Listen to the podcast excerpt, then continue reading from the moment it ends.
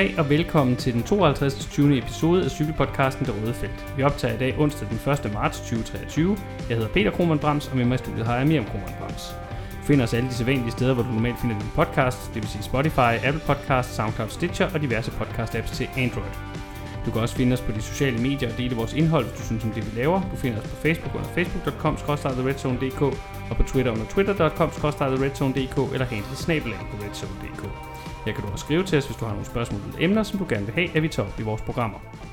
Hvis sidste uges cykelløb viste noget, så var det, at cykelsæsonen 2023 til synligheden har tænkt sig at fortsætte, hvor 2022 slap. Jumbo Visma gav en opvisning i total dominans i åbningsweekendens brostensløb, endda uden at have Wout van Aert til start, og Remco Evenepoel viste regnbuetrøjen flot frem med en samlet sejr World Tour etabløbet UAE Tour. Det blev dermed første gang siden 2020, at løbet ikke blev vundet af hjemmebaneholdet UAE, som stillede op uden kaptajn Pogacar. Temaet med, at topholdene holder de allerhurtigste vedløbsheste i stallen, fortsætter desværre lidt endnu, da både Fanart og Pogacar har meldt fra til Strade Bianche. Det gør dog ikke den grusbelagte nyklassiker mindre spændende, og de to kaptajner melder sig banen kort tid efter i Tirreno Adriatico og Paris-Nice, hvor vi kan se frem til sæsonens første store Pogacar Vingård Brag. Vi kommer rundt om det hele i dette afsnit af Det Røde Felt. Velkommen til. Ja, ligesom sidste år, så vil vi starte de her programmer med sådan lidt en opsamling på, hvad der er sket siden sidst. En nyhedsrunde, om man vil, og det første, der jo er oplagt at tale om i dag, det er selvfølgelig åbningsweekenden og den øh, totale, kan man nærmest sige, dominans, som Jumbo Visma lagde for dagen i øh, de to løb, omløb og kyren.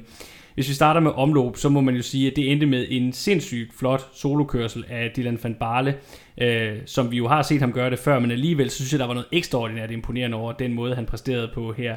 Han tog initiativet sammen med holdkammeraten Van Højdonk på Molenberg, den gamle finalestigning, der var tilbage i løbet lidt over 40 km fra mål. Han slap afsted sammen med Milan, Famerge og Lebert, som jo i øvrigt havde været med i morgenudbruddet.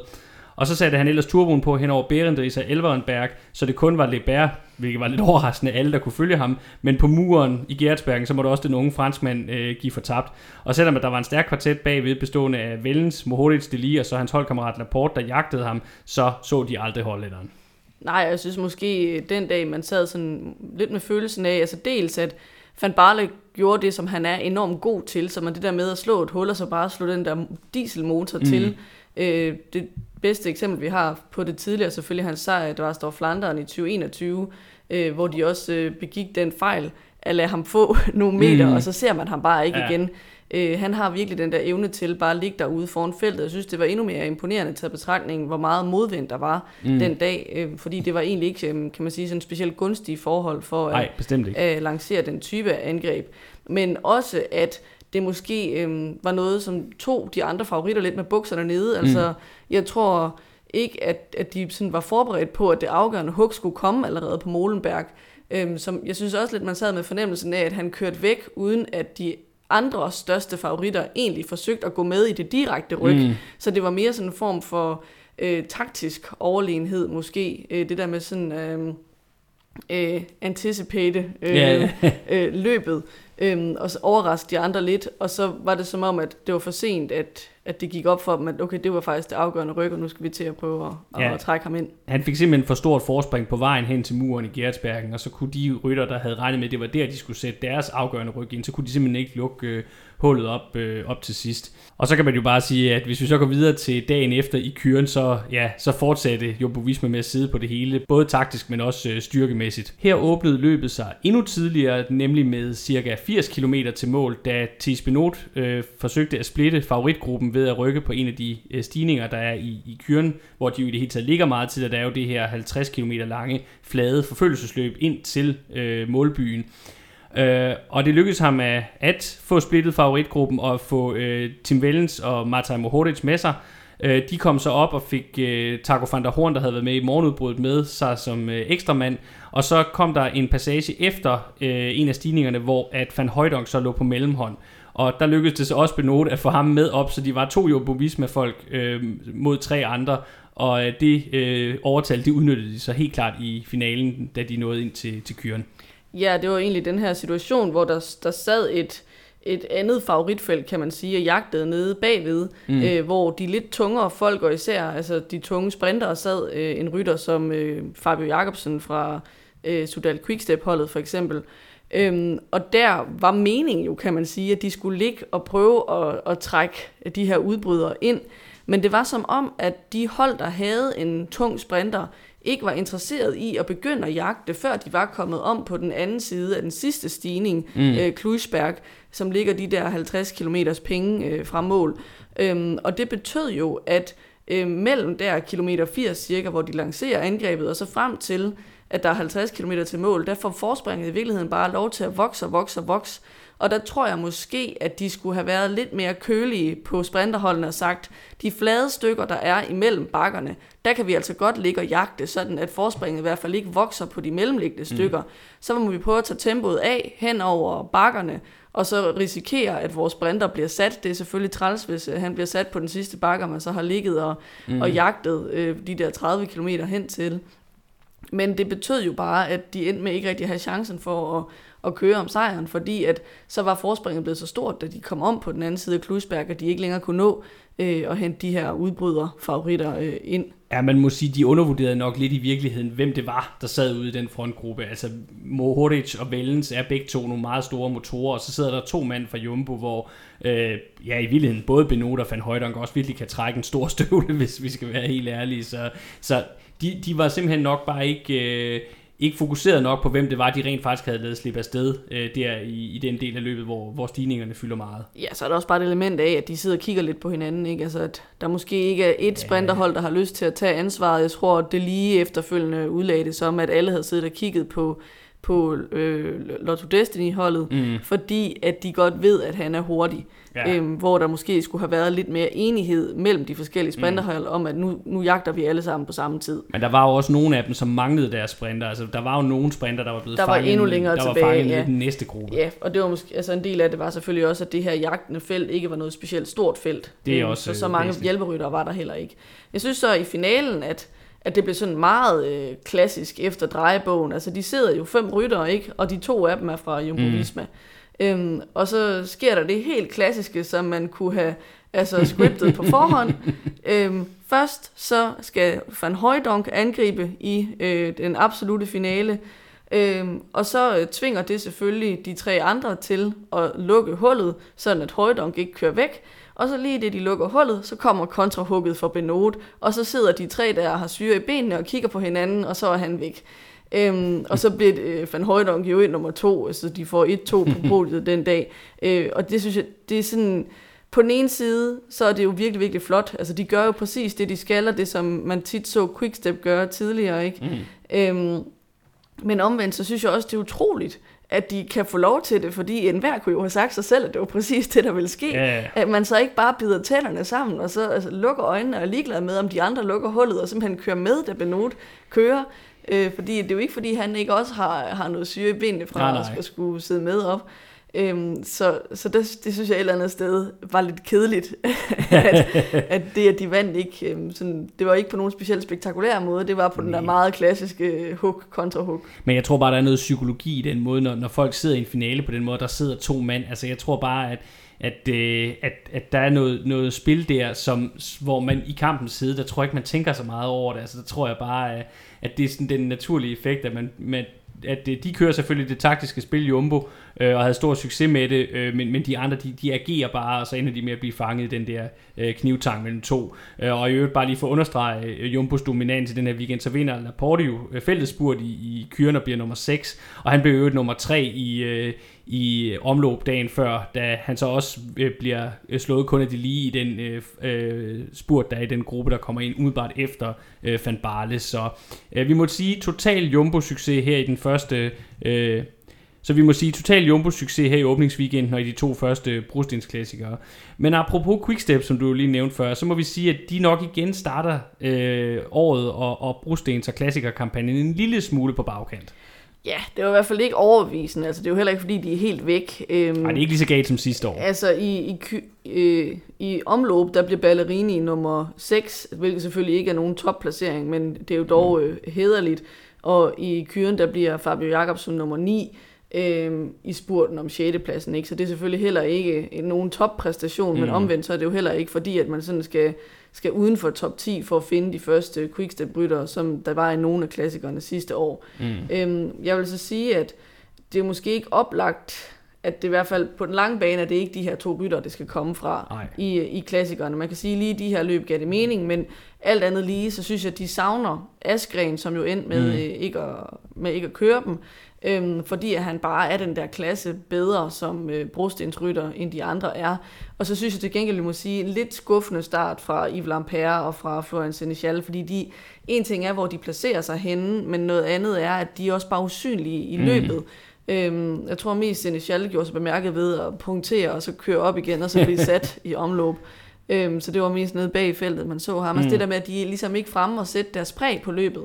Øhm, så, så det synes jeg umiddelbart øh, tegner dårligt, men det er jo alt for tidligt at, at kalde den. Ja. Især fordi, at vi ikke har set øh, dem have øh, Askren med, og det vil nok umiddelbart give mm. holdet en anden dynamik.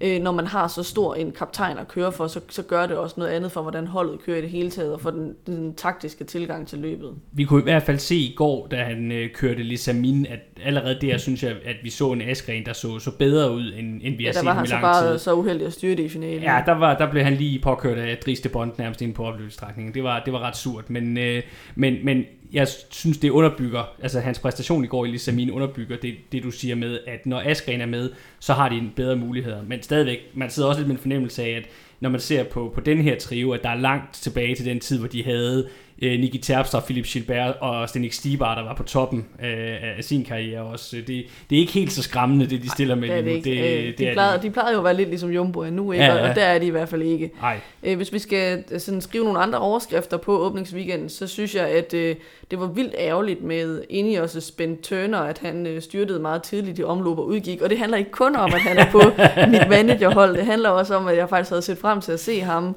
øh, køre øh, det her fulde øh, klassikerprogram, og han var også sådan lidt blevet hypet som en outsider til at vinde løbet Han var jo øh, også forud. han startet sæsonen rigtig øh, flot Han har startet også. rigtig flot. Øh, Pitcock gjorde det fint, synes jeg, i omløb, der ender han med at blive nummer 5, øh, men uden sådan at uden at man sad med den der følelse af, at han kunne måske have vundet løbet. Mm. Øhm, og jeg synes, for Ingers er det jo bare generelt en ulempe, at de nu ikke har muligheden for at spille de her to ud på samme tid, altså, eller på skift, mm. i de samme løb. Øh, nu bliver det mere sådan entydigt med Pitcock som kaptajn ja. og resten af holdet som backup. Ja, nu må vi jo selvfølgelig lige se, hvordan sæsonen udvikler sig, men, men er det bare mig, eller, eller måske er skal vi bare til at indstille os på, altså jeg tror måske lidt også, at vi har et billede af Pitcock af, han er meget, meget fantastisk, både på, den, på grund af den måde, han startede på, øh, på landevejen, og så også fordi han jo er den næste cross-stjerne, der kommer over på landevejen efter Van Aert og Van der Pol.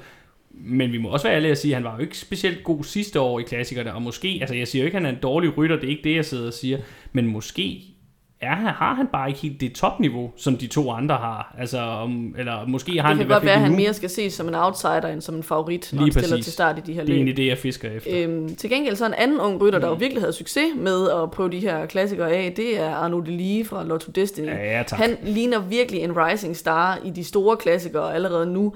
Mm. Øhm, og jeg synes, det er i og for sig ikke overraskende, at han er god på det her terræn, fordi vi så ham jo køre godt i små løb, der minder om, men på lavere niveau sidste år. Mm. Men jeg synes, det er overraskende, at han tager det der store spring op på øverste hylde øh, så hurtigt, og det har holdet også udtalt bagefter, de faktisk er overrasket over, hvor hurtigt den udvikling er gået. Han bliver nummer to i omløb.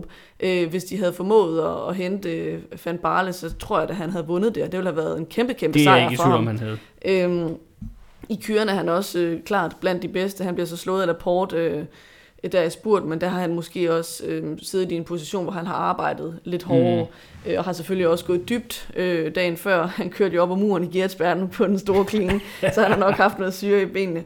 Og, øh, det, og det er ikke noget, man bare gør, kan jeg lige afsløre det der med at køre op ad muren i Gertsbergen på den store klinge. Det er det ikke. Men altså noget, der er næsten lige så bemærkelsesværdigt, det synes jeg er, hvor godt holdet kører. Mm. Øh, og det er jo til trods for, at det er alt overvejende af de samme rytter øh, som sidste år. Øh, og jeg synes, det viser noget om, hvor meget det betyder for et hold at have en god kaptajn på holdet, fordi at man har en helt anden motivation for at præstere. Altså hver enkelt rytter på holdet bliver ligesom den bedste udgave af sig selv. Når man har en rytter, man ved har en chance for at vinde det her løb, så er det som om, der sker et eller andet magisk mm. Øh, på holdene nogle gange.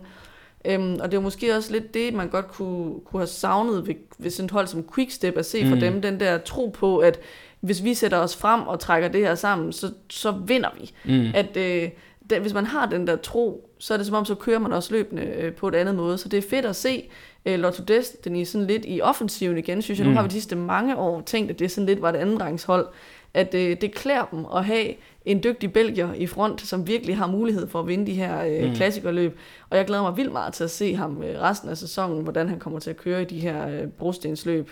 Ja, og det, det tyder jo også på, at øh, Lotto Destiny, som jeg i hvert fald personligt frygtede lidt for oven på sidste sæson, fordi de jo har mistet deres World Tour licens, men det lyd, øh, ser helt klart ud til, at, at det hold er ikke på vej ud af, af bagdøren. De, øh, de øh, har fået mod på, på cykeltilværelsen og fremtiden igen, og, og hvis de fortsætter med at køre på den måde, i hvert fald de lige fortsætter med at køre på den måde, så øh, er de da sikkert på World Touren igen, om ikke så frygtelig længe. Ah, om tidligst om tre år selvfølgelig, men... Et andet hold, jeg lige synes, vi skal runde og klistre en overskrift på, øh, det er Alpecin Phoenix, fordi det var jo et af de hold, som vi fremhævede som sådan et af de store mm. øh, klassikermandskaber forud for øh, øh, forårssæsonen her. Mm. Øhm, og Van der Pol var jo ikke til start i nogle af de her løb, så derfor manglede de deres absolute kaptajn. Øhm, men vi må måske også sige, at Jasper Philipsens klassikersatsning ikke kom sådan super godt øh, fra start. Nej, det vil være synd at øh, sige. Der, der kom ikke rigtig luft under vingerne på den, fordi altså, han blev nummer 33 i omløb. Det synes jeg ikke er så overraskende, fordi det er nok alligevel lidt for kuperet til ham. Mm. Men så blev det, det en F i, i kyren. Øhm, så ja, det, det, det kunne godt have været bedre. Det kunne i den grad godt have været bedre. Og, og, og Søren Krav, Krav rørte ikke rigtig på sig. Nej, øh, nej, så vi heller ikke rigtig noget til. Så, så ikke, ikke så imponerende for Alpecin her i, i åbningsweekenden. Selvfølgelig med det en mente, at de manglede Van der Pol. Et par andre hold, vi måske lige kan fremhæve, det er så lidt mere for det positive. Eller et hold, vi kan fremhæve for det positive, så er der også en rytter, jeg gerne vil fremhæve, som i hvert fald en lille positiv historie. Øh, holdet det er Intermarché Wanty, som jo også, synes jeg, i et omfang fortsætter de gode takter.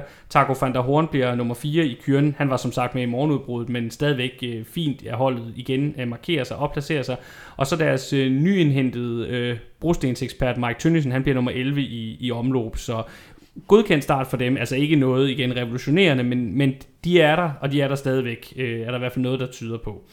Øh, og så kan vi så lige som sagt nævne en enkelt positiv rytterhistorie også. Nu er der jo flere af de øh, gamle, erfarne øh, profiler, der øh, bestemt ikke leverede varen her i åbningsweekenden. Men en, som rent faktisk synes, jeg fik vist sig positivt frem, det var øh, Sepp van Marke fra Israel Premier Tech, der blev nummer 10 i omløb og nummer 16 i kyren. Det er ikke fordi, jeg kommer til at sidde og sige her, nu vinder han den der store, store brosten sejr over, som han stadigvæk aldrig har vundet. Men det er i hvert fald øh, fedt at se, en, en så erfaren rytter også godt kan være med stadigvæk og blande sig i, i toppen med, med de bedste i, sådan, i de her løb. Og, og det lover for, at han kan få en hederlig klassikersæson i hvert fald. Øh, hvis vi lige skal samle lidt op på åbningsweekenden, hvad er sådan den, den samlede konklusion, synes du, oven på, på de første brostenslag her? Jeg synes, vi har fået nogle indikationer af, hvordan landet ligger, som jo de ting, vi har været inde på. Altså Jumbo Visma hammer flot fra start. Øh, de andre hold måske lidt mere øh, tøvende. Øhm, men jeg synes, vi mangler jo at få de allerstørste navne spillet ud. Altså, der har ikke været nogen Fanart, Van der Pol, Mads Pedersen, Askren eller Philippe.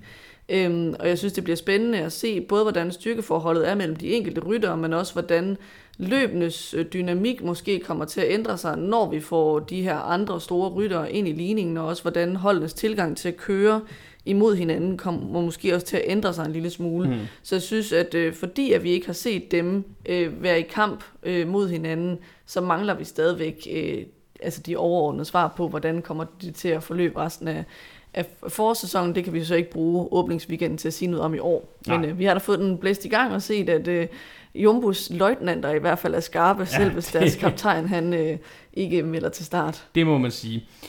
Det var så ikke kun omløb og kyren, som øh, åbningsweekenden den bød på, fordi vi fik jo også afslutningen på årets andet World Tour etabløb, nemlig UAE Tour. Ja, og det er jo lidt sjovt, fordi at det er jo for UAE-holdet nok er det vigtigste etabeløb på kalenderen ud over Tour de France. De er så nok det eneste hold, der har det på den måde, fordi i øvrigt ja. er det jo ikke sådan et af de mest prestigefulde øh, World Tour etabeløb, blandt andet fordi at det første er tror jeg 2019 eller sådan noget, det har fået øh, World Tour status, hvis det overhovedet har været kørt inden. Det kan godt og det mener jeg, det har, men det er jo en relativt ny konstruktion, ja. fordi det faktisk er en sammenlægning af to andre løber. Det var ligesom en del af den her proces med at få den ja, her World ja. Tour øh, status. Øh, så ja, fordi at det er så vigtigt et løb, så har UAE jo så øh, de sidste to år stillet op med en brølstærk Pogacar som øh, kaptajn og vundet løbet. Øh, men i år der valgte øh, Pogacar jo så at lave sine sæsonplaner om og prioriterede i stedet for det mindre løb Andalusien rundt, Øhm, og så sendte UAE jo i stedet for Pogacars selvudnævnte backup, Adam Yates, som også håber, at skal være backup i turen. Øhm, og jeg, altså, han leverede jo ikke helt varen. Øhm, altså, faktisk så tegnede det lidt til en fiasko øh, de første tre etapper, og man fornemmede måske lidt, at panikken var ved at sprede sig. øhm, øh, og det skete jo sådan, altså det kom efter, at Adam Yates blev eftertrykkeligt sat i sidevinden. Det er jo heller ikke en disciplin, der sådan lige er noget, han plejer at excellere mm. i. Øhm, så der røg hans øh, klassement lidt. Øhm, men så kom forløsningen jo for hjemmebaneholdet, da øhm, først Juan Sebastian øh, Molano leverede en etappesejr på fjerde etape, sådan et overraskende sprinter-etappesejr fra hans side. Og så efterfølgende, så lykkedes det jo også Yates at snuppe både den sidste etape og også køre sig op på podiet øhm, på sidste dagen. Øh, så jeg synes samlet set, så endte det med en, en godkendt indsats, og de kan da drage et lettelsens suk øh, på ja. holdet over, at det ikke blev sådan en total øh, udtur alligevel i, i hjemlandets løb der. Og så, øh, så en af de andre store historier er selvfølgelig, at det Vendepol øh, vinder samlet. Mm. Og han grundlagde jo så faktisk sin sejr i sidevinden, der hvor Yates blev sat, øhm, fordi at han tog tid på, på rigtig mange af de andre klassementsryttere den mm. dag. Og så blev han selvfølgelig også godt hjulpet på vej af holdet sejr i holdtidskørslen. Øhm, på bjergetapperne, der lavede han to anden pladser. Øhm, mm. Og det var jo sådan noget, altså det var en 10-15 sekunder, han blev sat med, ja, ja. tror jeg, begge dage, så øh, det var jo ikke fordi, at han var dårlig i bjergene, men sejren, kan man sige, øh, grundlægger han i nogle andre discipliner. Ja. Der var også en meget øh, spændende øh, samlet nummer to, synes jeg, i form af Luke Plapp, som jo er endnu et af de her unge Ingers-talenter. Øh, jeg har egentlig mest set ham som sådan en øh, ny australsk enkeltstarts øh, specialist, en, måske en ny Rohan Dennis øh, indtil nu, men, men det her indikerer jo, at der også kan være mere i ham end, end bare enkeltstart, og ja, måske vinder han som type egentlig lidt om Evenepoel, selvfølgelig slet slet ikke på det samme talentniveau, men, øh, men måske kan nogle af de samme ting, og det er jo altså også en type af rytter, det har vi jo set nu, der, der kan gøre sig i samlet klassementer, så han bliver rigtig spændende at følge, også øh, resten af sæsonen, tænker jeg. Og så var der jo mange forskellige sprinter i spil i det her løb også. Ja, og man kan sige, at den, der kommer derfra med den bedste record, det er jo så Tim Allier, som øh, fik to etappesejre med hjem. Øh, og på den måde ligner han jo en god investering så far fra, mm. fra Lotto Quickstep, og måske har han næsten fået en bedre sæsonstart end Fabio Jacobsen. Dermed ikke sagt, at han er en mm. bedre sprinter, men øh, han leverer ah, i hvert fald øh, meget tidligt i sæsonen. Øh, så fik øh, Molano jo en sejr, som jeg snakkede om lige før, og så øh, Dylan Kronevæggen vandt også en. Øhm, og ellers så synes jeg, det var sådan lidt svingende præstationer fra dag til dag øhm, for sådan nogle ryttere som Ewan, Gaviria, Cavendish, Koi, den ikke unge, men sådan på World Tour nye øh, Wellsford fra DSM. Han er ved 27, selvom det kun er ja. hans anden sæson på World Touren øh, og Sam Bennett. Altså det, det varierede lidt, om de var frem og blande sig i top 5, eller om de var helt uden for, for top 10. Så det var egentlig svært at sige noget øh, generelt på baggrund ja. af de her sprinteropgør, fordi de var sådan lidt rodede, og ja. der tegnede sig ikke nogen sådan klare mønstre. Det eneste, der sådan var en fællesnævner, det var, at Arno Demare så langsom ud for en sprinter. Han havde kun en dag i top 10, hvor oh, han vist ja. blev nummer 10, eller så havnede han uden for uh, top 10. Og det gør jo nok ikke de interne øh, forhold på Gruppe FDJ-holdet bedre, øh, tænker jeg. Sådan... Det gør dem i hvert fald ikke mere gunstige gunstige for ham, Ej. kan man sige. Hvis han ikke kan vise, at han kan vinde mm. øh, sprinteretapperne, hvorfor skal man så have ham med i Tour de France, kan man sige. Lige præcis. Vi må se, om øh, Paris-Nice og Tirreno Adriatico kan give et mere klart billede af, hvordan sprinterhierarkiet det bliver i år. Hvis der overhovedet er et hierarki, det kan jo også godt være, at det simpelthen er bare fordi, at de er på samme niveau alt overvejende, og derfor også kommer til at vinde i øst og vest, når vi kommer frem til de store etabløb senere på sæsonen. Det bliver også spændende at følge. Så har vi lige lidt øh, øvrige nyheder, der har i hvert fald en, og det er jo øh, Jonas Vingård og hans øh, start på sæsonen. Ja, hvis der var nogen, der sagde Jumbo-dominans, så var den ja, i hvert fald også til stede i det der lille Camino-løb i Spanien. Det var så mod svag modstand, ikke? Men alligevel, ja. altså den første etape blev aflyst på grund af sne, Mm. Og så de sidste tre etapper vandt han, altså der vandt han dem alle tre, og han vandt den samlede sejr, og han vandt bjergetrøjen, og så blev han nummer to i point, tror jeg, i kampen. Ja. Og jeg forstår ikke rigtig, hvordan han ikke kan have vundet den, men det må være, fordi der har været nogle point indlagt på ja. Etaperne. Eller sådan jeg må, må være ærlig at sige, jeg kender ikke lige systemet i pointkonkurrencen i det løb, så jeg kan ikke sige, hvorfor det er, at Evingård ikke har, ikke har vundet den. Øhm, men øh, ja, øh, flot, super dominerende præstation, var så også klart den stærkeste rytter, der var til start i det løb. Så, så flot sæsonstart, men, øh, men vi bliver, det bliver spændende at se om i Paris-Nice, hvor der er mere kompetent modstand. Det kommer vi tilbage til lidt senere. Jeg kan se her, det var Sebastian Schönberger fra Human Powered Health, der vandt øh, pointkonkurrencen. Okay. meget massivt. Han fik 131 point mod Vingegaards 80. Ja, okay. Så umiddelbart er det pointsystem ikke bundet så meget op på etappesejre. Det må være det må noget, vi, man henter ud på etappen. Det må være noget, der kommer undervejs, tænker jeg. Jeg har lige en øvrig nyhed, jeg gerne lige vil tilføje, og det er øh, jeg kan man sige, måske lidt inspireret af en anden øh, podcast, som jeg er flittig lytter af. Øh, der har de et øh, koncept, der hedder øh, ugens bejmand, som er noget, de giver til, øh, til nogen, der virkelig har kvaret sig i løbet af ugen. Jeg vil gerne have lov lige i det her program i hvert fald at uddele ugens padehat eller i hvert fald sæsonens forløb i Padhat, i øvrigt opkaldt efter Stefan Bisækkers enkeltstartshjelm. Øh, og den går simpelthen til Antonio Tiberi fra øh, Trek Segafredo, som er blevet sat i karantæne af holdet, ikke fordi han har taget doping, men fordi han har skudt en kat. Med et luftgevær. Med et luftgevær. Og har filmet det. Og i øvrigt er nu også, udover at han er blevet suspenderet for sit hold, så er han også i fare for at miste sin opholdstilladelse i San Marino, hvor han åbenbart bor. Så Antonio Tiberi, du er helt alene uden konkurrence i form af at vinde øh, for årets første titel som, årets, øh, som ugens padehat. Det, den konkurrence har du helt for dig selv indtil videre. Hold da op. Ja, nå, videre herfra. Sidste ting, vi lige skal, inden vi skal til at kigge fremad, det er, at øh, jeg, øh, som jeg også gjorde sidste år, lige vil bringe lidt nyheder fra Quinde, fra kvindernes, fra kvindernes World, World Tour indtil videre. Der har nemlig også været kørt løb her i weekenden. Det var kvindernes udgave af omløb, og så kvindernes udgave af UAE Tour. Øh, kvindernes UAE Tour, det blev vundet af veteranen Lamborghini, der var øh, meget suveræn, men øh, måske har en øh, ung protégé på vej, fordi nummer to i løbet, det blev hendes unge holdkammerat Gaia Realini. Og så blev øh, Persico, der jo kørt så flot og brød igennem i turen sidste år, i øvrigt nummer 3, så det bekræfter jo også tendenserne fra sidste år. Noget vi ellers kan udlede af det løb på kvindesiden, det var, at øh, selvom at Lorena Vibes helt tydeligvis stadigvæk er en af de bedste sprinter i feltet, efter hun er skiftet til superholdet SD Works, så kan det godt være, at hun får udfordring i løbet af sæsonen fra sit gamle hold, fordi DSM de har en ny ung kvinde på vej frem i den disciplin, og det er Charlotte Kohl, der faktisk endte med at vinde to af de flade etaper i løbet. Og hvis vi så lige hurtigt skal omkring kvindernes omløb, som også er en del af kvindernes World Tour, så var der også solosejr her, denne gang til Lotte Kopecky, der også kørte flot alene til mål og vandt suverænt.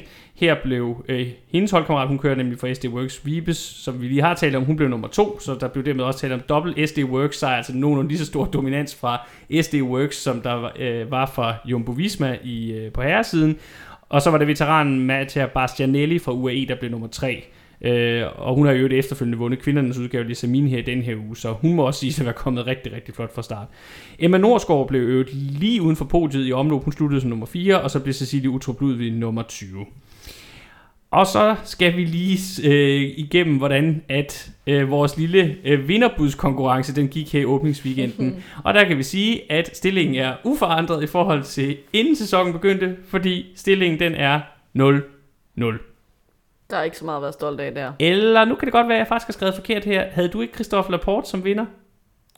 Jo, af omløb. Ja. Så må jeg få point for, at det gør nemlig, podiet. så det er nemlig rigtigt. Så det er, jamen, jamen. Ja, så, Lad os endelig opholde os lidt ved ja, stillingen. Så stillingen er faktisk 1-0 til Miriam. Øh, Sådan. Så, øh, jeg ligger stærkt ja, for land. Miriam ligger stærkt for land og, og øh, fortsætter øh, ufortrødent øh, kampen på at opretholde status som den, der egentlig er eksperten her i, i podcasten. Super.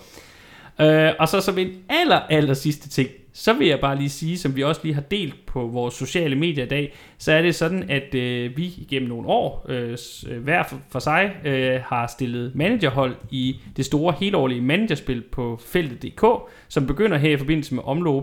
Og der har vi simpelthen valgt i år at sætte et fælleshold her i podcasten, så øh, hvis man vil, så kan man undervejs i sæsonen gå ind og følge vores 24 udvalgte rytter, gå ind og se, hvem det er, vi øh, tror på som samlet gruppe her, af de her 24 rytter, vi har skulle udvælge øh, til årets sæson, og så se, hvordan de klarer sig i løbet af sæsonen. Det bliver i hvert fald også spændende at følge i hvert fald for os.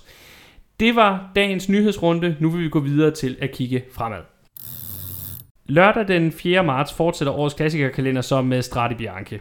Hvor mange af de andre klassikere, vi beskæftiger os med, har eksisteret i mange år, så er der jo her tale om et løb, der på rekordtid har opnået sin status.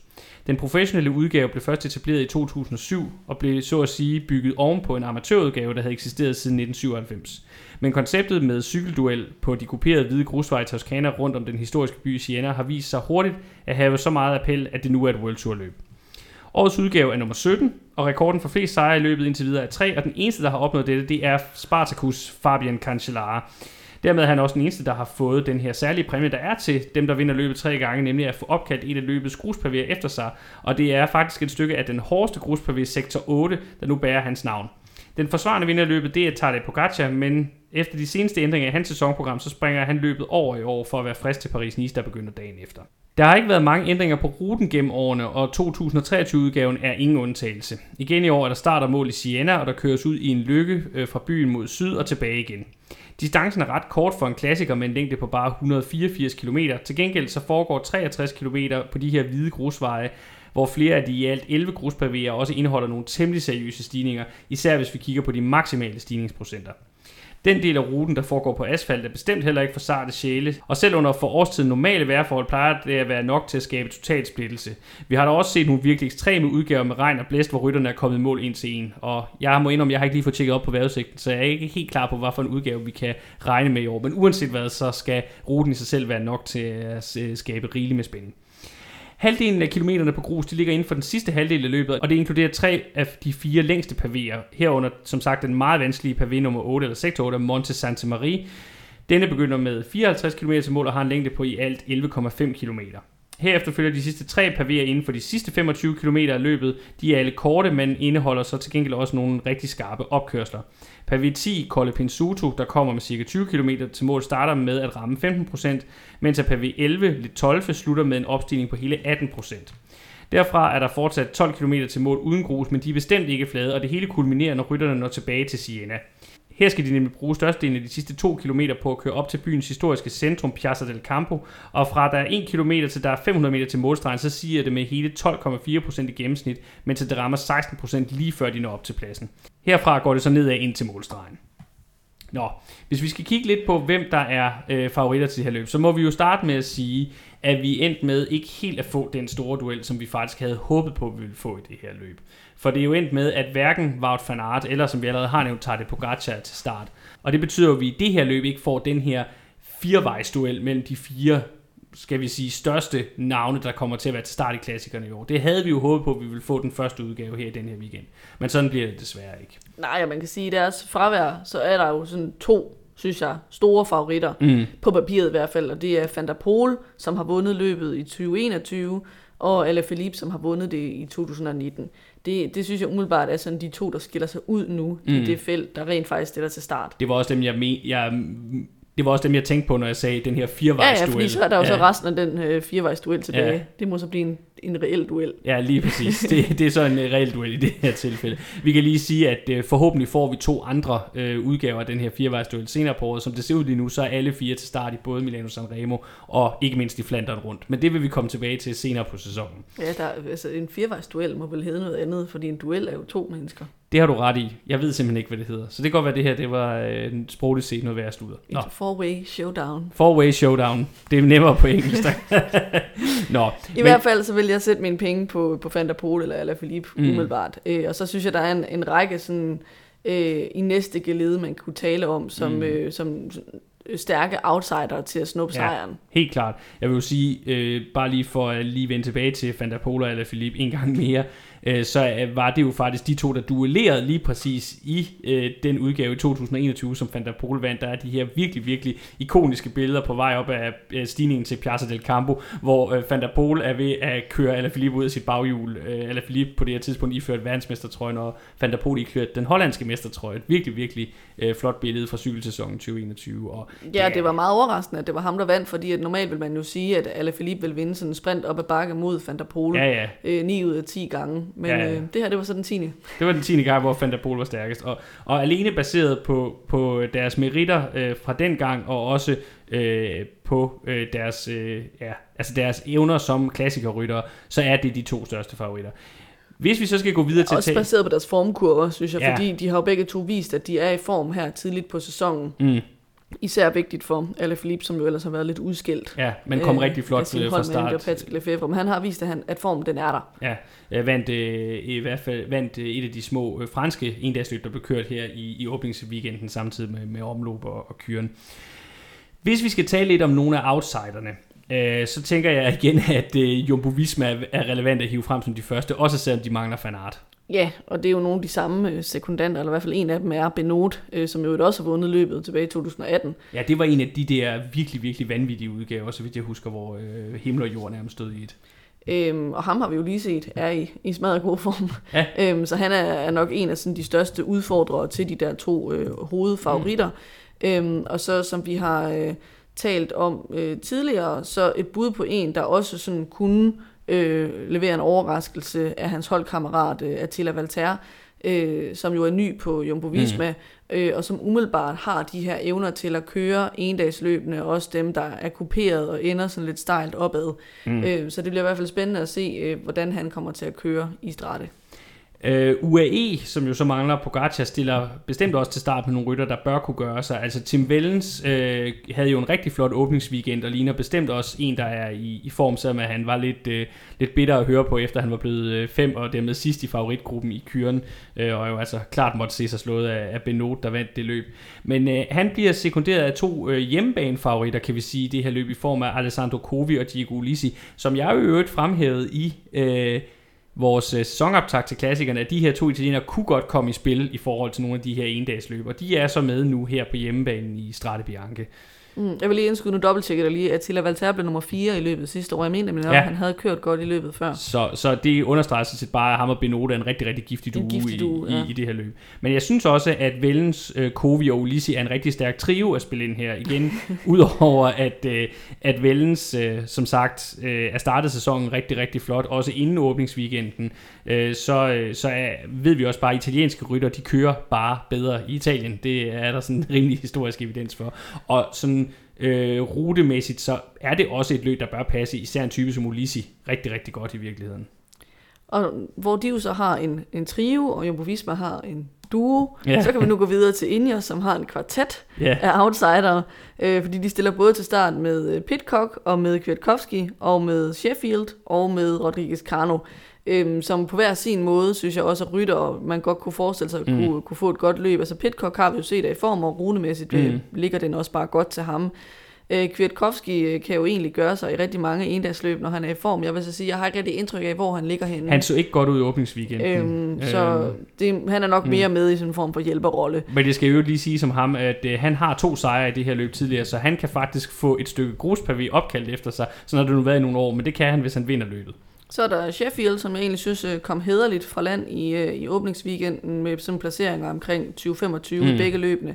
Øh, så han er i hvert fald ikke sådan helt væk umiddelbart i de her endagsløb.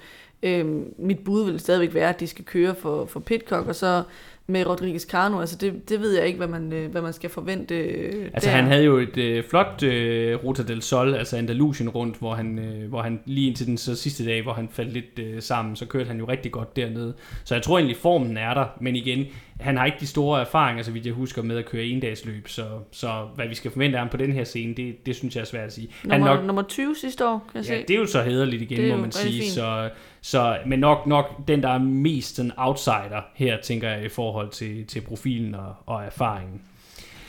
Hvis vi skal bevæge os lidt videre, så kommer vi tilbage til en trio, og det er så øh, Bahrein-holdet, vi øh, tager fat i her.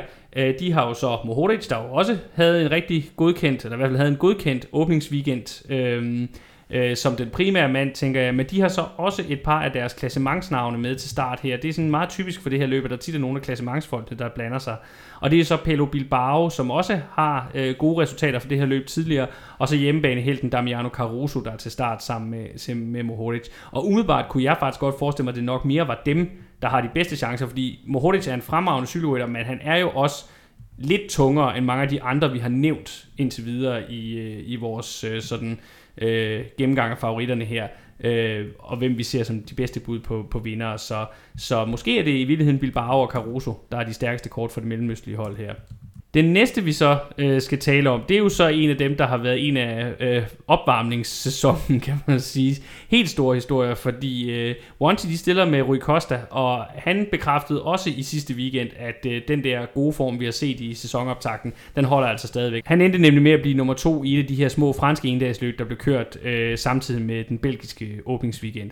Og man må sige, med, med det der sådan ellers har været hans kvaliteter som rytter, så er Strade Bianchi et helt oplagt løb, løb for ham. Han er jo også en mand, vi nok sådan som han har kørt i år, kan regne med at skulle se i Ardennerne senere på året. Og der er Strade Bianchi jo et løb, der minder ret meget om det terræn, man kommer til at se i, i Holland og Belgien i den sidste del af klassikersæsonen. Så også en rigtig, rigtig spændende mand at, at følge her den kommende weekend. Og i hvert fald en outsider til podiet, tænker jeg. Det synes jeg også er sådan fedt med den her opblomstring i en scene, eller han er jo trods alt rundet de, de 36, men man skal jo ikke ja. glemme, at, øh, at manden har været verdensmester, så han har jo næse for at køre de her løb. Det har han, men det er bare så længe siden, vi har set det fra ham før i år. Men igen, vi må sige, Wanty, de, de har altså et eller andet magisk i forhold til, i hvert fald nogle af de der øh, ældre Hvor karrieren er gået lidt i stå, Ja. altså, så, så kan man få lidt gang i den igen. Det er rigtig godt at se. Det er rigtig godt at se, ja. Øh, så er der Movistar, øh, som nu jo tit efter dem med, at øh, de ikke har nogen chancer i endagsløb, når de prioriterer dem ikke mm. nok. Men altså, de har da nogle spændende kort, synes jeg, i, øh, i Ruben Guerrero, øh, som jo er, kommet over på holdet fra EF og har fået en flot sæsonstart. Og så også øh,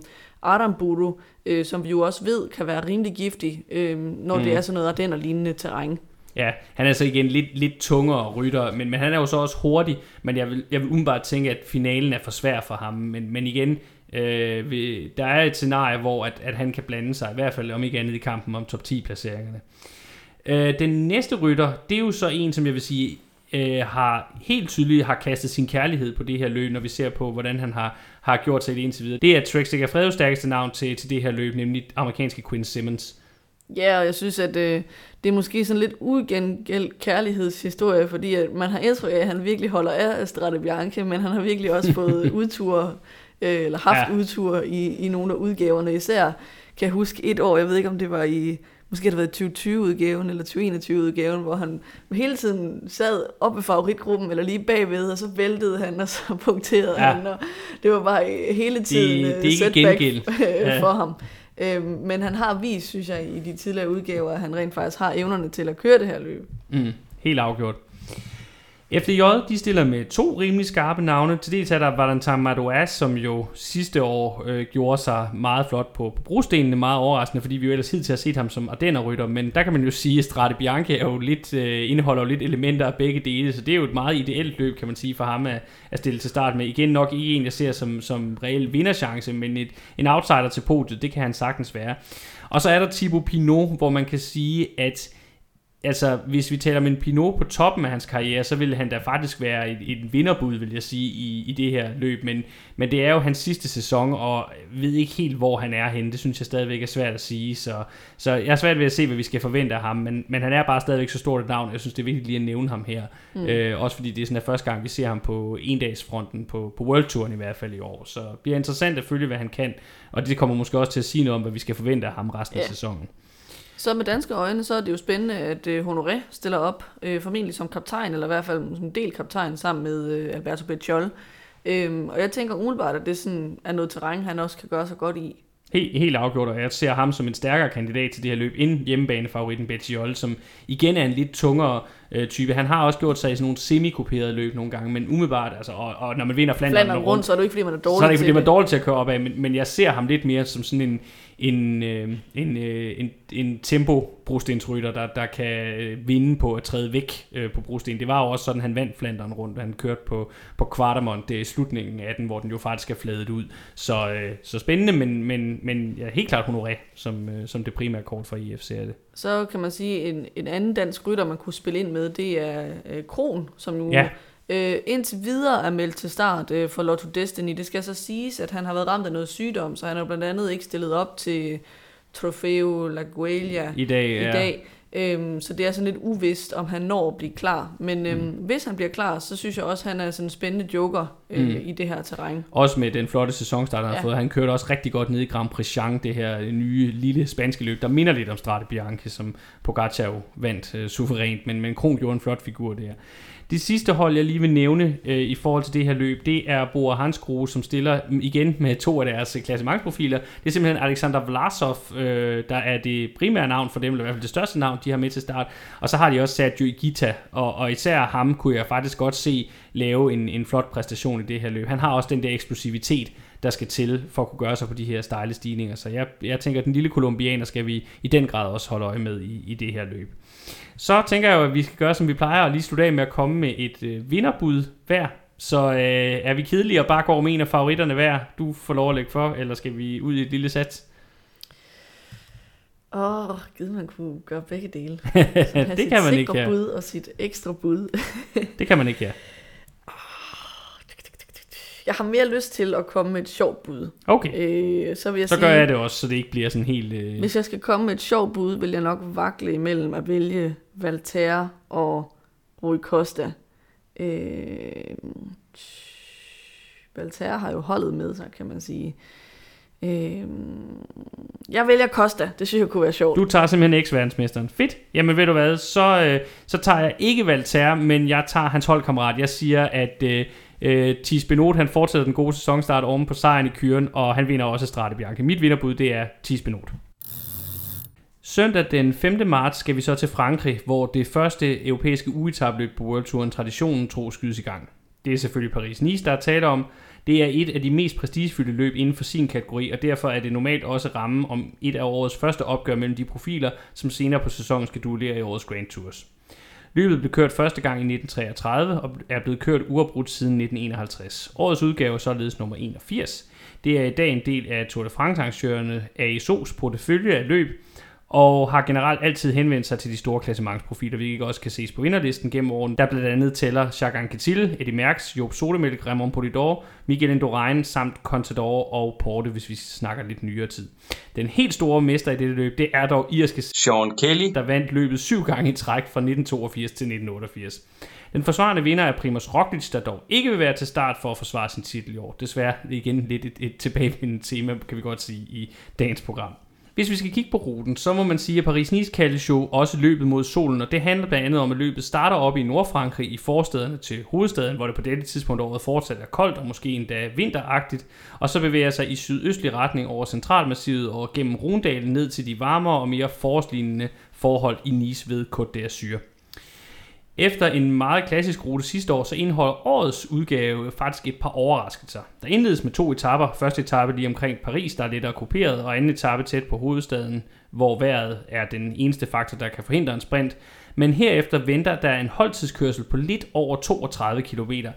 En meget lang kamp mod uret for så kort et løb, der kan ende med at få afgørende betydning. Ja, faktisk vil jeg sige, at netop fordi der er tale om et ugetabløb, så kan det måske næsten få altafgørende betydning, og det, der er i hvert fald nogen, der helt klart kommer til at tabe løbet den dag, og det er... Ja, det er måske mere det. Jeg tror ikke, ja. man kommer til at vinde det, fordi at der vil alligevel være nogen hold, der kører nogenlunde lige op med hinanden, mm. men det kan godt være afgørende for, øh, hvem der ikke har ja. nogen chance for at vinde det.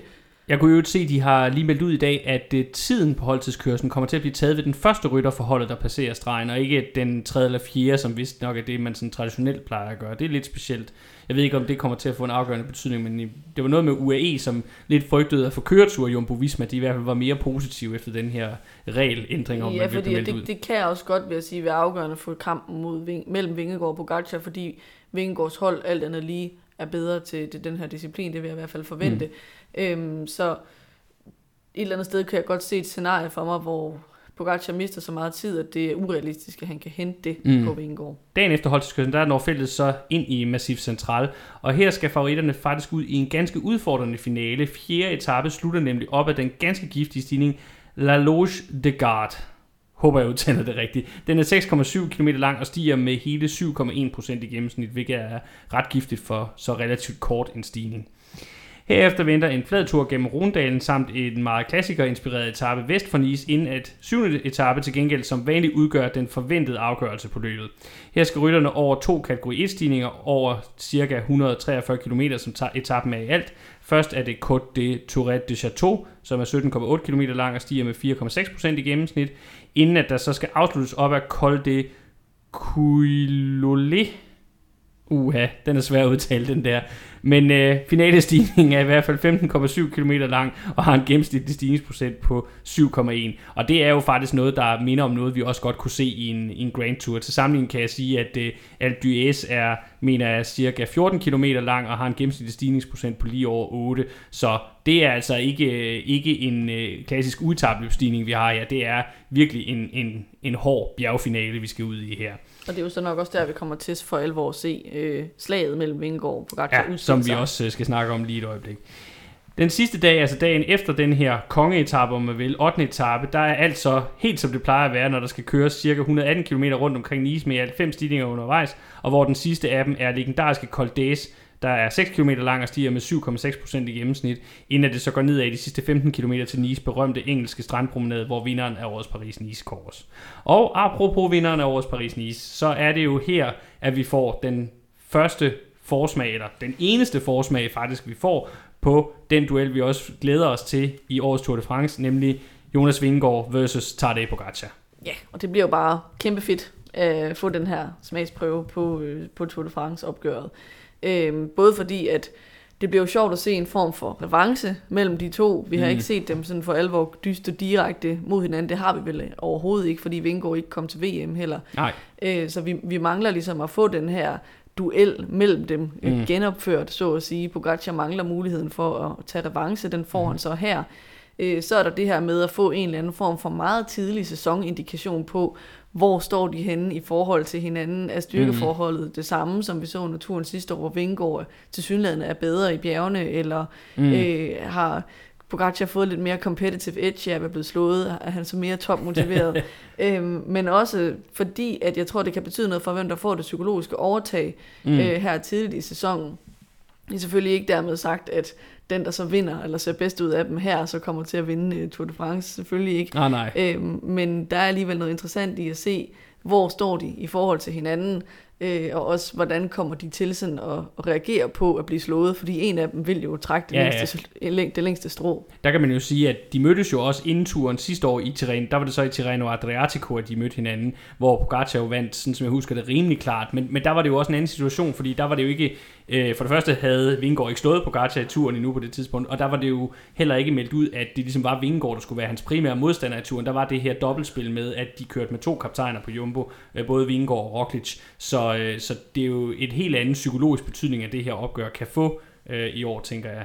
Ja, og så også det her med, at, at sidste år havde man måske indtryk af, at Vingegaard ikke var gået efter sådan at ramme formen tidligt på Mm. sæsonen. Øhm, hvor den her gang har vi jo set dem begge to hver for sig køre rigtig godt, øhm, men måske mod lidt forskellige styrker og felter. Altså Pogacar har været må- målt op mod lidt bedre øh, ryttere. Helt klart. Øhm, men vi kan godt forvente, at det er en Vingegaard, der er i sådan en rimelig god form. Mm. Det er jo ikke, fordi der er nogen af dem, der er på 100%, men øhm, øh, jeg tror ikke, at vi på samme måde kan sige i år, hvis en af dem er bedre end den anden, at jamen, det er fordi, at den ene har prioriteret at være i form, og den Mm. anden ikke har. Altså jeg tror, at de begge to går efter at vinde det her løb, øh, og kommer ind i god form og med topmotivation, mm. og derfor bliver det spændende at se, hvordan er de så i forhold til hinanden. Hvis vi kigger på ruten, hvem tænker du så egentlig, den favoriserer mest? Altså, for mig at se, er Pogacar jo nok stadigvæk en lille smule mere eksplosiv end Vingegaard, så, så den der finale, der er i Massif Central, kunne måske godt tale til Pogacars fordel umiddelbart. Men på den anden side, så har du så finalestigningen på syvende etape, som måske mere er øh, noget i en kaliber, som tiltaler Vingegaard rigtig meget. Øh, og så har du så øh, den sidste etape der øh, hen over Col d'Huez, som altid er sådan lidt svær at forudsige på forhånd. Øh, men, men hvad tænker du umiddelbart? Jeg tænker, at, at eksplosiviteten kan jo ikke bruges til at vinde specielt mange sekunder. Altså det så vi jo også i turen på de etapper, Mm. hvor det lykkedes Pogacar at, at slå Vingård i en spurt op ad bakke, så sad Vingård jo lige i hans baghjul, eller var lige mm. bagefter. Øhm, så det kan godt være, at han vil have lettere ved at vinde etappesejre, fordi han har den der eksplosivitet. Mm. Men jeg ser det ikke umiddelbart som noget, han kan bruge til at vinde en masse tid. Øhm, jeg tror egentlig, at at jeg synes, den ligger bedre til Vingegaard. Det er måske ikke så meget noget at gøre med bjergene, det har mere noget at gøre med den her holdtidskørsel, Ja. fordi han har et, et stærkere hold, Ja, øh, i hvert fald til den disciplin.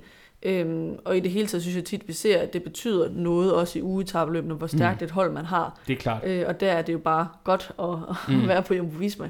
Det skal dog lige siges jo, at Vingegaard ikke har Wout van Aert, som jeg lige, i øvrigt lige har set, han i dag har udtalt, at han gerne vil have med til start i alle de løb, han selv skal køre. Ham har han jo ikke med i, i det her løb. Det kommer han jo så til at have til turen øh, til sommer, men, men, øh, men han kører Tirreno Adriatico, som vi vil komme tilbage til øh, om ikke så længe.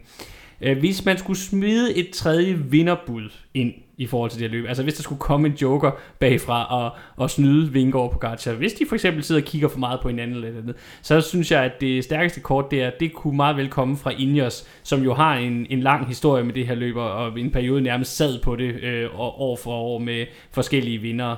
Øh, og øh, til det her løb, der har de jo Dani Martinez med som deres øh, kaptajn, og, og han er virkelig specialist i ugetabløb, så, så hvis man skulle komme med et frækt tredje bud på en vinder, så vil jeg faktisk umiddelbart gætte på ham. Også fordi han jo har holdet, ligesom de to andre. Præcis. Øh, han er ikke sådan en, der vil blive sat helt vildt meget på en holdtidskørsel. Nej. Øhm, Og så- øvrigt også så- selv en god Og tempo. han er selv en god temporytter, så, så der vil han kunne holde sig inde i pengene, eller måske også kunne tage tid på, på Gacha for eksempel. Mm. Øh, og så samtidig bliver det jo også interessant at se ham målt op imod de to her, fordi at det jo lyder på Ineos som om, at øh, det bliver ham, der kommer til at være kaptajn i Tour de France. Øh, så det er ham, der skal forsøge at skrabe en podieplads øh, sammen til dem. Øh, og han har jo i hvert fald også selv en forestilling om, at han rent faktisk kan udfordre dem øh, ja. og slå dem. Øhm, så også øh, af den grund bliver det interessant at se ham øh, målt op imod de to andre.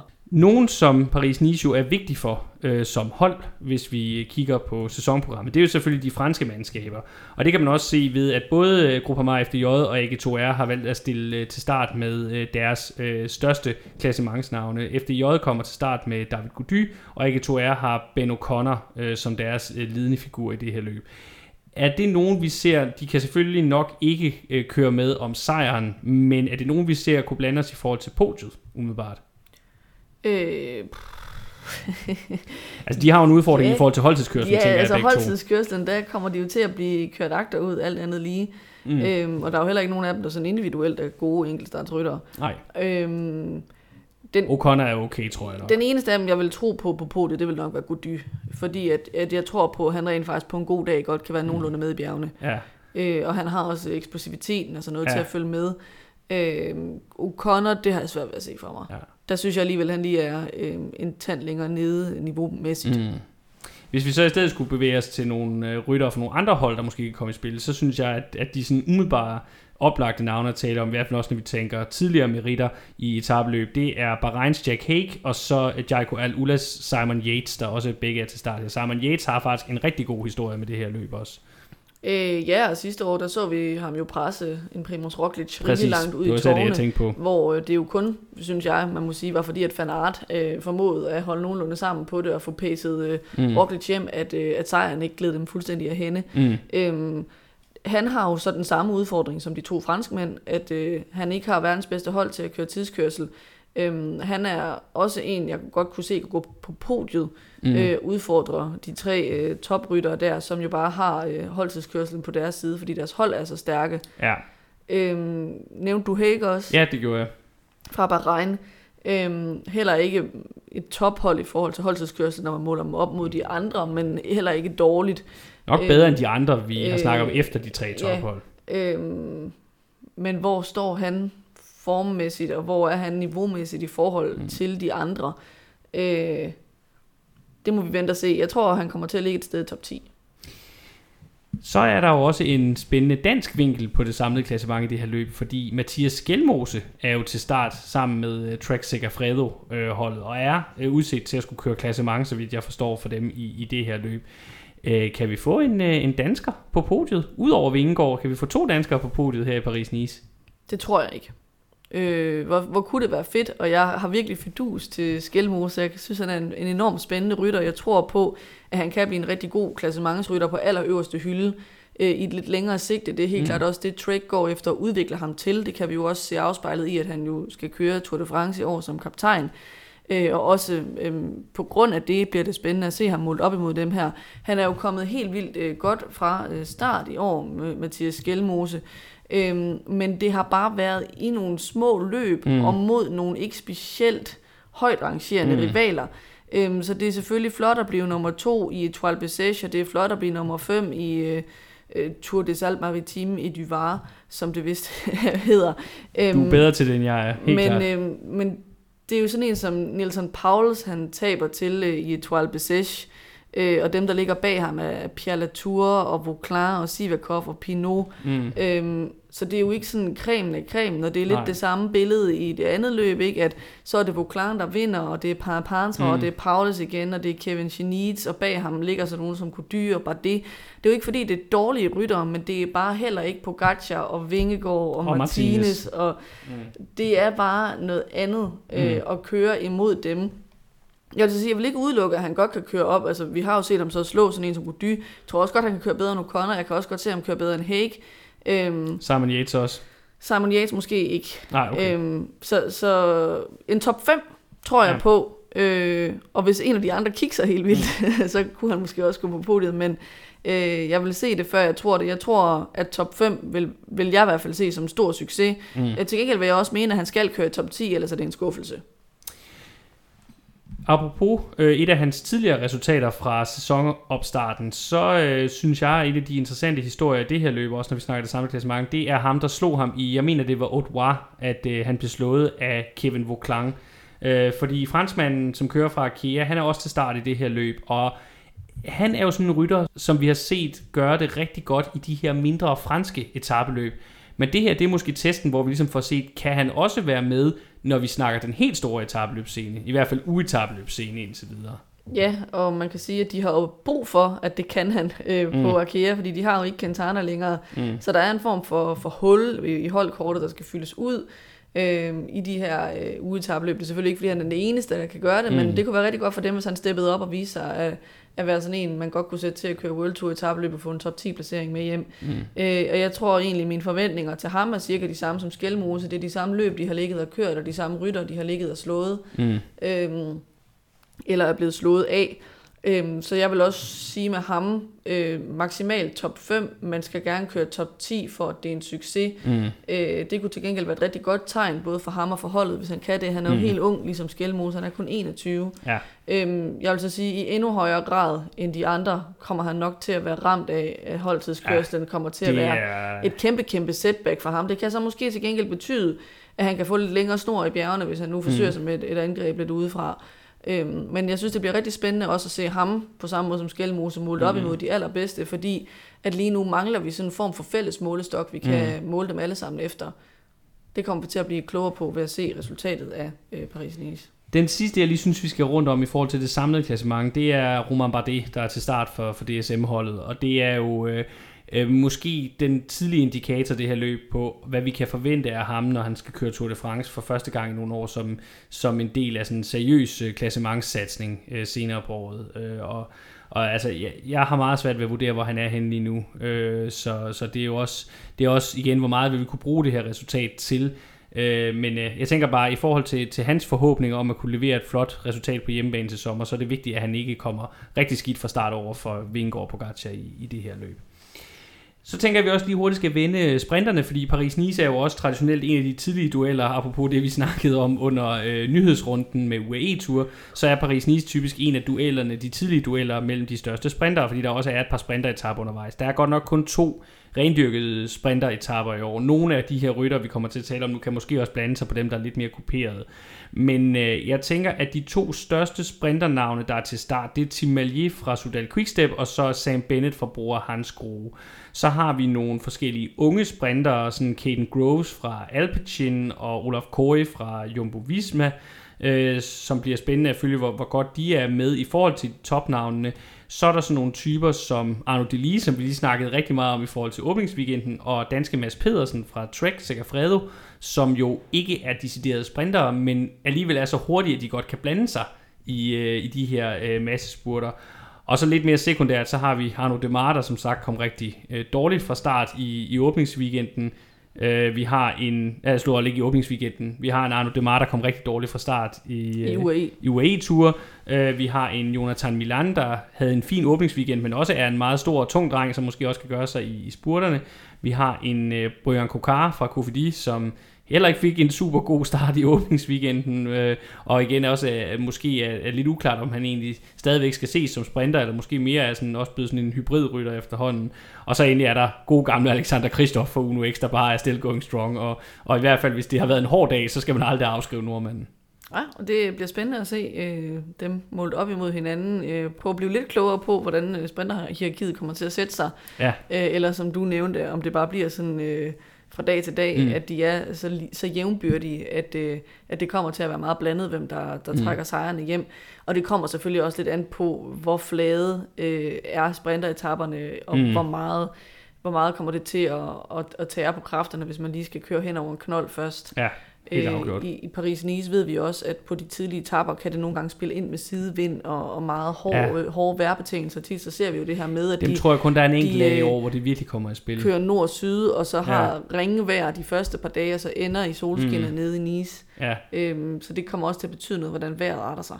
Jeg tror kun, det er anden etape, hvor det der med sidevinden virkelig kommer i spil i år, fordi så i fire, på fjerde etape, der er de kommet ind i centralmassivet, og så femte etape, der er de nede i Rundalen, så, så, øh, så ja, jeg tror kun, det er anden etape, hvor det kan komme i spil. Men, men umiddelbart, så tænker jeg jo, at netop fordi der også er, er nogle af etaperne, første etape især, og så også øh, øh, 6. etape, som er lidt mere kuperet, så tænker jeg jo, at det måske vildt er sådan nogen som Mads P. og Delige, der, der bliver mest øh, interessante. Lidt samme ryttertyper, kunne jeg godt ja. Øh, forestille mig, når det lige bliver udviklet udviklet lidt mere, og vi får sådan et endnu mere Mm. mm. klart billede af, hvad han er for en ryttertype, vil jeg umiddelbart tro, at Mm. mm. det er sådan lidt øh, den samme øh, type rytter, ikke? som Mm. mm. både er hurtig, men også har den her endagsløbsprofil, øh, Mm. mm. måske mere end at være en, en masse sprinter. Og vi så jo, Mads Pedersen havde succes med det sidste år. Han vandt en enkelt etape og var tæt på øh, flere gange ellers. Han lavet også øh, nogle andre top 5 øh, placeringer. Mm. Så det kunne da være fedt at få ham godt fra start i år, Ja. ja. også med en øh, Paris-Nice etappesejr mere. Ellers så tænker jeg jo, at øh, hvis det bliver sådan en ren sprint, så tænker jeg, at øh, øh det kan godt være, at de ikke er kommet så godt fra start på klassikerfronten, men jeg synes jo trods alt, at Sudal Quickstep viste nede i øh, UAE-tur, øh, at de stadigvæk er øh, sprinterholdet par excellence øh, i feltet. Så, så bliver det en ren boulevardsprint, så tænker jeg, at Tim Malier nok er den største favorit og the man to beat, umiddelbart. Men, øh, men øh, ja, Paris-Nice er et uforudsigeligt løb, og, og det er sjældent, at øh, etaperne er helt, så, helt flade, så, så det, øh, det bliver rigtig interessant at se den her duel også. Så inden at vi øh, runder Paris-Nice af, eller nu runder vi Paris-Nice af, og det gør vi med, at vi lige øh, vender tilbage til klassementsduellen og lige peger på en vinder hver.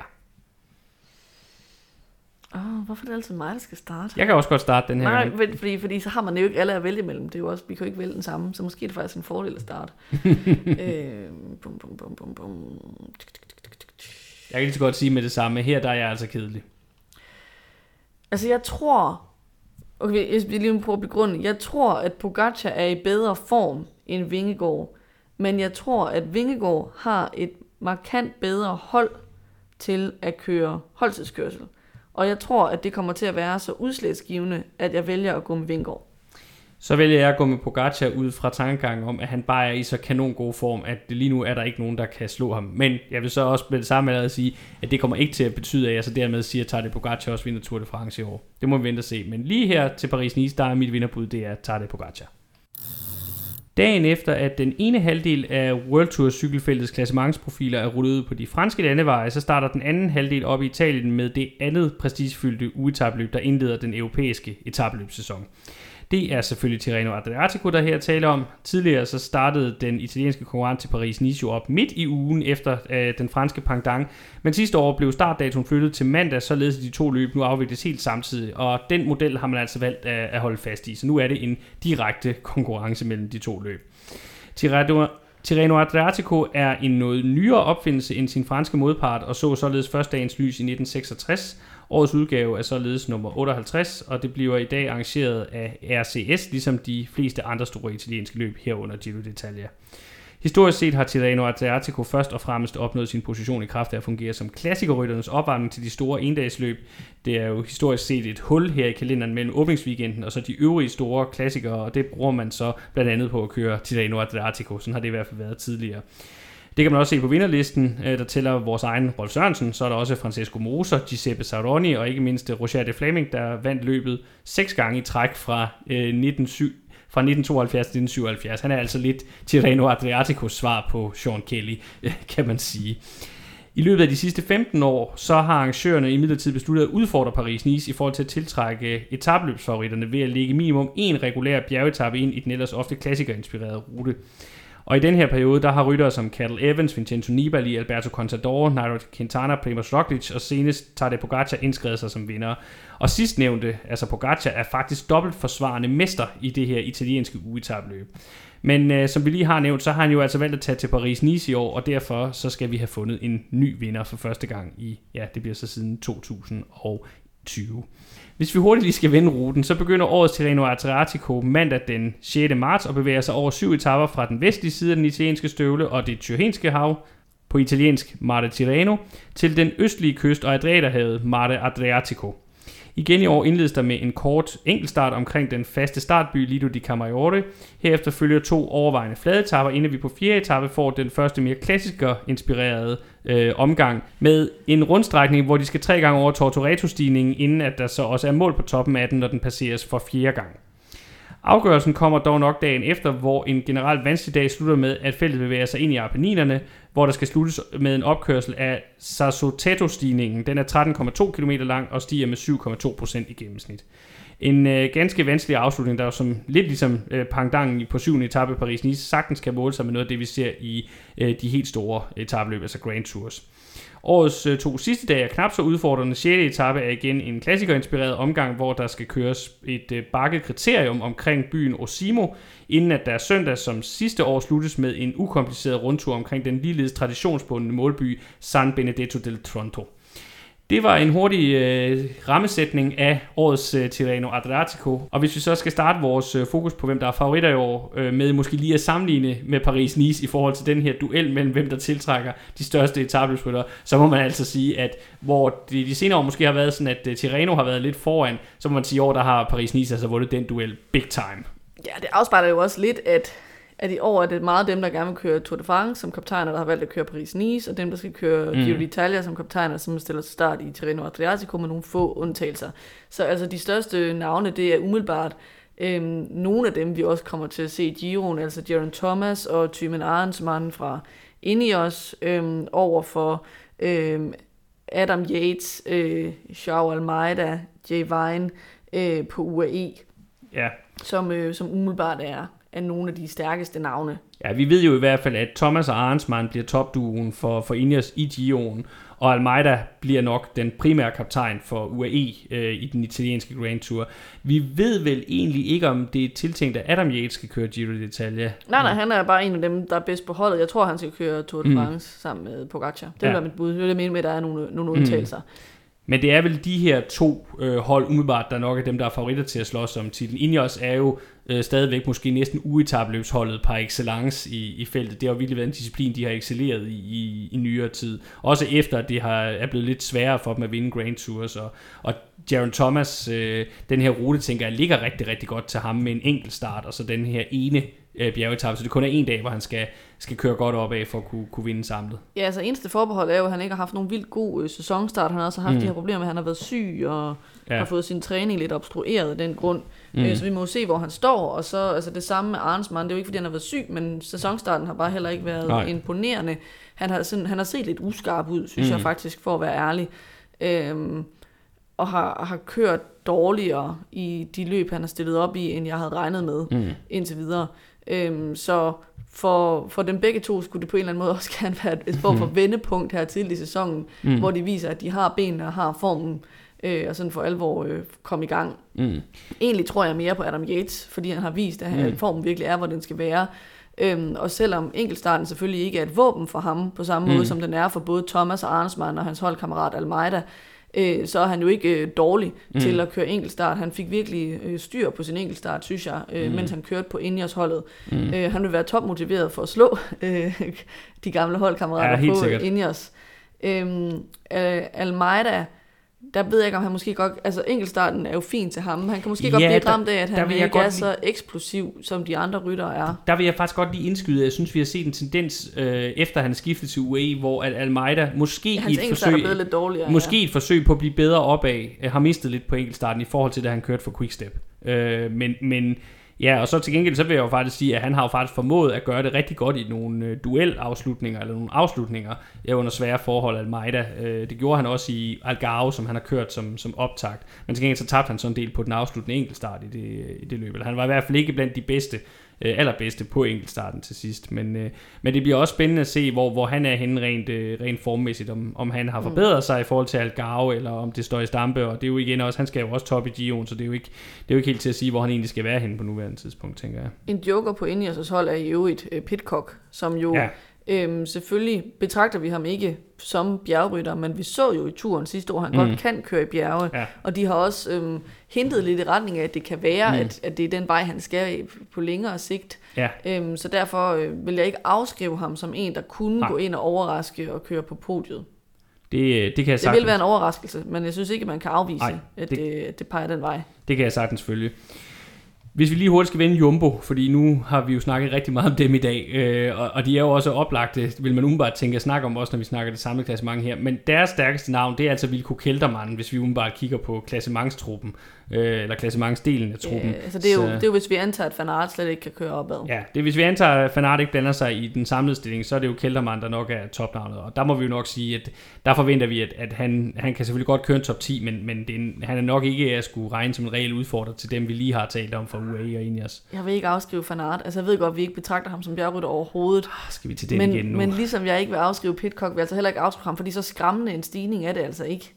Altså den er ja, vanskelig, den er, ja den er også sådan lidt alt hvis du mm, kigger på det. Jeg ved godt, den ikke har, ja, legendarisk har 21 hårde han har, ikke også, han, han har jo også vist, at han godt kan køre bjerge. Vi er jo bare vant til at se ham gøre det som hjælperytter.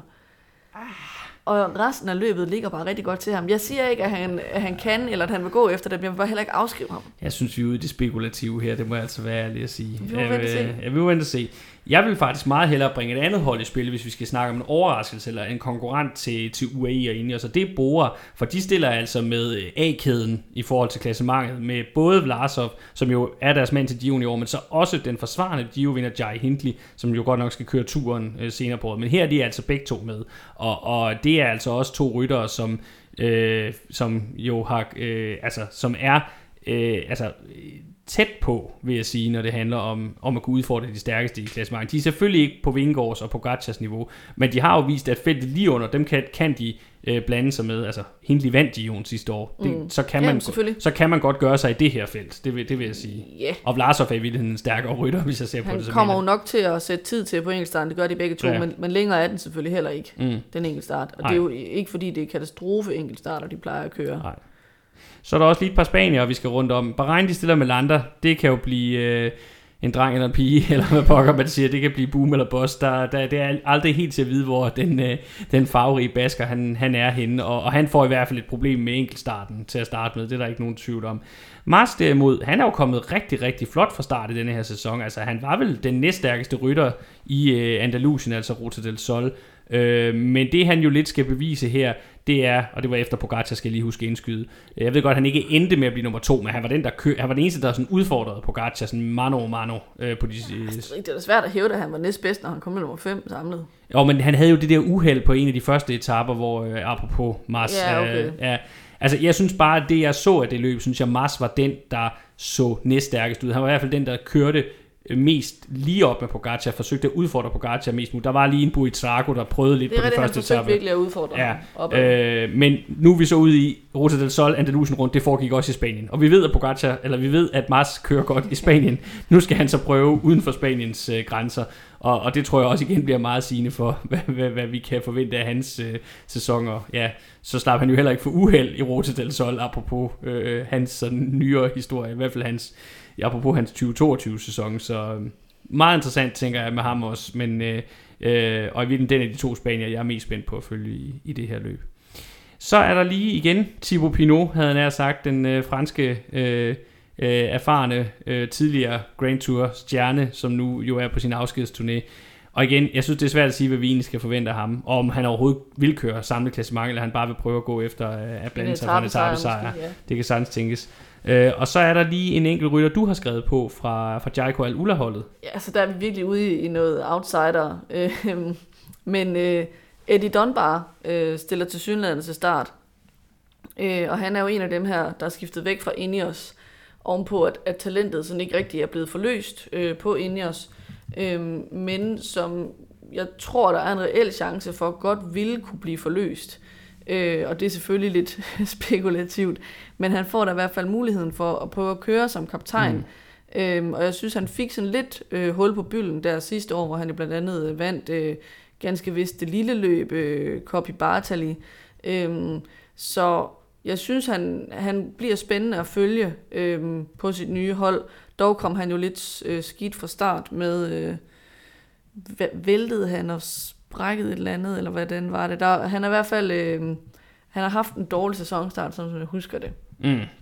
Ja, det er i hvert fald, der er vi også, må vi lige sige, ude i, i, i virkelig joker, øh, tænker jeg, i det her øh, tilfælde, i forhold til, til hans chancer. Men, øh, men vi nævnte ham jo også i, jeg mener, det var i vores transferprogram, hvor vi snakkede lidt om, om hans skifte også. Så, så, og man kan sige, at Jaiko Al har brug for, at der er nogen, der kører point hjem til dem. Øh, så, så det kunne være, at det her det er også løbet, hvor vi kan, kan få afklaret, om han er en rytter, de kan regne med i den her sammenhæng. Sådan tænker jeg det i hvert fald.